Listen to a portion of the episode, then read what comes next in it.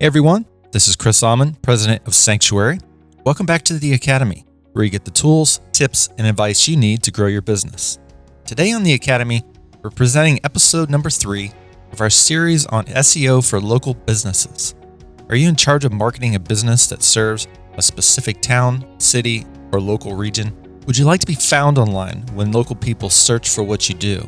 Then this podcast series is for you. Are you ready to get started? Let's jump into it.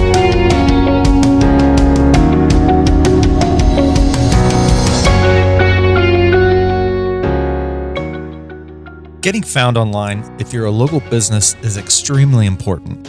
It doesn't happen automatically though. Google is smart, but if you don't do all the right things, they're not going to know that you exist. In this episode, we'll provide you with a little advanced guidance around what you can do to really optimize your Google business listings. First up, let's talk a little bit about choosing the perfect category and attributes. It's not quite as obvious as you might think. 84% of business profile views on Google originate from discovery searches. The source for this is a study conducted by BrightLocal in 2019. It used data from 45,000 local businesses across 36 industries. It showed that consumers searched for a product, service, or term, and a business appeared. If your business doesn't include a keyword that describes what you do, choosing the right categories becomes extremely important. It's important to note that Google provides a set of categories to choose from, so you'll need to review your options and try to make the best decision possible. The options aren't always ideal, but everyone in your industry will be in the same boat. So try to make the best decision based on the options available. You should strive to be as specific as possible and to choose a few relevant secondary categories as well. Once you've chosen your main category, Google may provide you with some additional fields to fill out. For example, if you choose the restaurant category, there may be an option for you to add a link to your menu. But when you're choosing categories, don't go too crazy. Less can be more if the categories aren't completely relevant for your business. In fact, Google calls this out specifically and recommends that you do not add categories for every type of product and service. Only choose the most broad and relevant categories. For example, if you're a bakery, you obviously make food, but you wouldn't want to be listed as a restaurant if people can't actually sit down and have a meal. This will not help your listing, and it will likely confuse potential customers if you go this route. You will have an option to add products and additional attributes, so keep this in mind too as you're making your category selections. Attributes will allow you to get very granular and they'll be based on the business category that you select. Just some of the possible options might include accessibility, amenities, highlights, offerings, languages spoken, and payment options. If your business has many distinct departments that are unique, you should strive to set them all up with their own business profile. Adding these additional categories will only dilute your listing and confuse Google. For example, I've worked with grocery stores in the past. They obviously sell food, but there's also a pharmacy, a bank, and a coffee shop inside. If departments like this are important to your business, then take the time to create their own separate business profile. Let's talk a little bit about reviews. Take a moment to consider how many times have you made a decision online based on the number of stars next to a person, product, or business? Gold stars are incredibly powerful and important online and you should do everything that you can to encourage five star reviews on your Google My Business listing. Reviews are the number one influence on consumer buying, and the number of quality reviews will influence why one business ranks above another online. This is obviously not the only thing that influences your ranking, but think about it. Your job is to return high quality, relevant recommendations when someone is looking for a local business wouldn't you factor in the rating of that business when you're presenting your list? I mean, nobody wants to recommend a business to a friend that's not highly rated and verified. Reviews can certainly influence whether one business shows up above another, but your rating is a highly visible way to directly influence customers' decisions too. Just imagine that you're searching for a bakery online and six other businesses show up.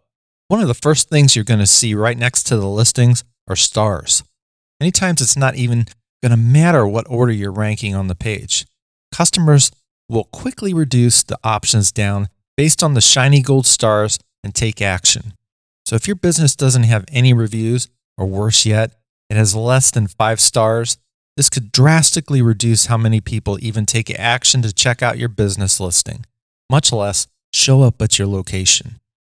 Here are some tips regarding reviews. Add a page on your website that makes it easy for customers to click and leave a review. Not only could you link over to your Google My Business listing, but you can also link to other important places online for people to leave reviews like Facebook or Yelp if you're a restaurant. Continually promote this link. Request for reviews on social media and include the link in your email marketing. Add the link to your company email signature. Everyone in the company could do this so that every email that's sent out from your company becomes an opportunity to encourage reviews. Ask your customers directly Did you just provide them with a great meal, excellent service, or a great product? Provide the customer with a card that includes a link or QR code so you can strike while the iron is hot. Reach out to longtime customers. Chances are they'll be your biggest fans and will take the time to leave a great review if you just ask. Once you start receiving reviews, don't ignore them. You should be monitoring your reviews and responding whenever possible, especially if there are negative reviews, which we'll talk about soon. An apology would be the first step, but you have an opportunity to explain what happened and to even help fix the problem. This is also a signal to Google that shows that you're an active business. Now that we've talked about why reviews are important and why it's essential that you encourage reviews, let's take a moment and talk about what you shouldn't do when you're trying to increase your reviews online. Google is the number one place online for consumers to read and write reviews. So Google takes reviews very seriously and they have extensive policies in place to ensure that reviews are not manipulated. These policies are continually updated, so regardless of my advice today, please take a moment and review the policies on your own before you explore tactics to increase your reviews. As I've said, it's not against Google's policies to actually ask for reviews, but you shouldn't solicit reviews in bulk. This is an example of where Google will draw the line. But how would they know, you ask? It's hard to say. But one signal would be having a bunch of new reviews show up on your profile all at once. You should strive to have a regular and natural flow of reviews showing up on your listing as new customers experience your products and services. This is the best way to send a positive signal to Google and avoid any penalties. In general, just be aware of how you're asking for reviews and how frequently. Sometimes it just won't be completely clear if a tactic violates Google's policies. For example, can you ask your social media followers to review your site? Technically, this could be soliciting in bulk, but at the same time, it could be seen as a simple request. Use your own judgment. If you have any questions or concerns, contact a consultant at Google to ask. We'll provide that information at the end of the podcast. So now you're getting reviews, but sometimes you're going to have someone who is not happy with your business. Google discourages what they call review gating, which means you're actively trying to weed out people who are unhappy with your business. Selectively soliciting positive reviews is against Google's policies. All customers should have an equal opportunity to review your business, like it or not. But there are some things that you can do to encourage positive reviews and deal with the negative reviews before they actually make it to your profile. First, make sure that you do everything possible to help customers resolve their problems. Provide your phone number and messaging everywhere so you can encourage people to call and have issues resolved directly. You can also try to route customers by asking questions like Are you happy with the service you received? If the customer is unhappy, encourage them to call or contact you directly and resolve the issue. If they're actually happy, make it easy for them to write a review. Using subtle tactics like this will help you to avoid negative reviews by actively serving your customers without breaking Google's guidelines. Also, it may seem on the surface that it would be a good idea to reward your customers for leaving reviews. I mean, everybody needs a little encouragement sometimes because we're all busy. Wouldn't it be great to offer a customer a coupon for 20% off their next purchase in exchange for leaving a review on Google. This sounds like a no brainer, but unfortunately, this is a direct violation of Google's policies. Google is very clear about this policy and they prohibit the use of money, discounts, gifts, or other rewards in exchange for reviews. Your best tactic is to do everything you can to encourage positive, natural reviews and never do anything that feels like you're giving away anything in exchange for a review. Now that you have your Google listing established and there's some activity happening, don't set it and forget it. It should be known that having a Google My Business page on Google allows you to actively post announcements, offers, events, and product information just like any other social media site. These posts will show up in the updates section of the profile and can even show up directly in the search results, depending on the type of search query. These posts can increase engagement and clicks to your business. It also sends positive signals to Google that your business is active. Your customers can even follow your business and will be notified when you make a new post or updates. Showing Google and your customers that you're an active business is important, so don't think you can just set up your business profile and forget about it. I should also mention reviews again. Sometimes you will get negative reviews. Sometimes people will just be mean. Sometimes reviews can be fraudulent. But most times, customers may just be unhappy for any number of reasons. If you're actively monitoring your reviews, you can respond to them and try to resolve their issue. We'll talk more about this soon. Sometimes they may just be confused and need a little guidance. Sometimes they might just be looking for help. In these cases, respond directly to the customer who reviewed so future customers can see your response. Offer to help them resolve their issue. At a minimum, clearly thank them for their feedback and confidently confirm that the issue has been resolved for all customers going forward. But what happens if someone is just being mean or they're posting fake reviews? Bottom line, be kind. The last thing you want to do is get into a screaming match with someone within your Google reviews, or worse yet, you get emotional. The last thing you want customers to see is meanness of any kind. The best thing to do is to politely respond, apologize, and confirm that the issue has been addressed, regardless of how hard it might be. But if the review is just mean or false, there are things that you can do. This is where Google's policies can help you because people just can't say and do anything and get away with it. Simply flag the review as inappropriate, and this will bring the review to Google's attention. Simply log into your account, select Reviews, find the offending review, and click the link that says Flag is inappropriate. Mention why the review is fake and refute the claims openly on your site so customers can see it. Many times, Google will be unable to remove reviews like this. So it's important for you to at least make a public statement about the review and calmly address the issue. You can even provide evidence and you can directly appeal to Google moderators if the issue keeps happening. Here are just a few more tips about staying active. Try and post on a semi regular basis. Making one post per year isn't going to cut it, and it's not going to send a good signal to Google. Include links and a call to action when you post. This will ensure that customers have something specific to do after they read your post. If you're promoting an event or sale, you can choose a date range, and your post will only stay active for as long as your event is active. As you'll likely see, when you log onto your Google account, it'll do a good job walking you through the steps required to fully fill out the required information on your listing. One of the additional important areas is the Q&A section. I'm going to sound like a broken record. Don't get lazy here either. This is a great opportunity for you to provide a lot of great information about your business and respond to customer questions. There's a character limit to the answers that you can provide, and it's always best to get right to the point.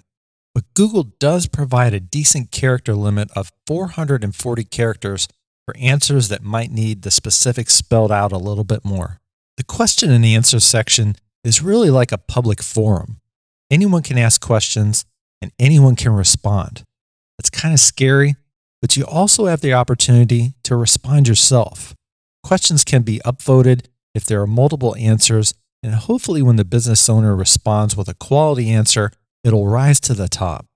The important thing to note here is that you can submit your own questions and answer them yourself, and there is no limit. This is actually encouraged by Google and does not violate any of their policies. Just continue to monitor the answers and ensure that your answers are rising to the top. Note, this is a public facing feature, so you'll need to do this manually on the front end of your listing or use a third party service. You should check out your competitors' questions and add the same questions to your profile. Chances are, if someone has a question for your competitors, they'll have the same question for you. This is a great opportunity for you to differentiate yourself and find a way to stand out above the competition. So, I haven't covered everything you can do with Google My Business in this podcast, but I hope this points you in the right direction. As we wrap up this episode, here are just a few more tips to close things out for the day. You can list all of your products and services. This will certainly help customers, and it may help Google to really understand what you do and sell. This is one area where you should try and cover everything that you do and sell in one place. Your customers can message you via your business profile, and you're able to have a dialogue with them in real time. Don't worry, the chat feature isn't on by default, and you'll definitely want to research this option more to ensure that you're able to monitor the messages. These messages will appear in your business profile on Google and you will receive notifications. You can customize an automated message, add photos, and you can actually have multiple people manage this feature. Lastly, if you have questions or need more advice, you can actually contact the Google My Business Advisor service. Just do a search for this service online or go to business.google.com slash advisors.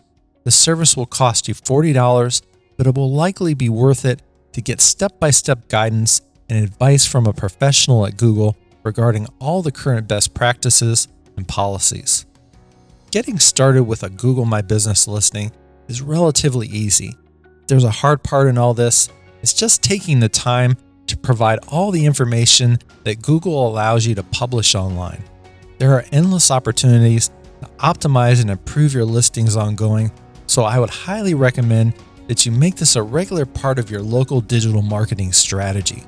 It's one of the most important things you can do directly and to positively influence how Google sees your business online. It can certainly improve your rankings online, and it can certainly help your customers to decide that you're the right choice over all your local competitors.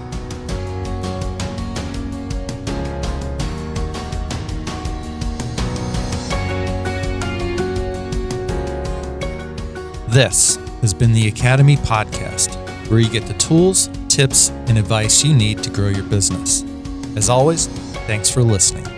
Please visit us at academypodcast.com to find your way to more great content. You can stay connected with us on social media or by subscribing to emails that are full of additional news, advice, downloads, webinars, and special content. The Academy is a service of Sanctuary.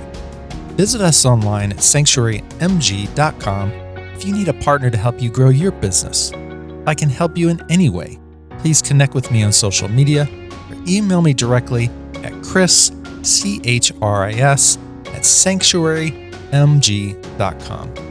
Thanks again for listening, and I hope we'll connect again soon in the near future.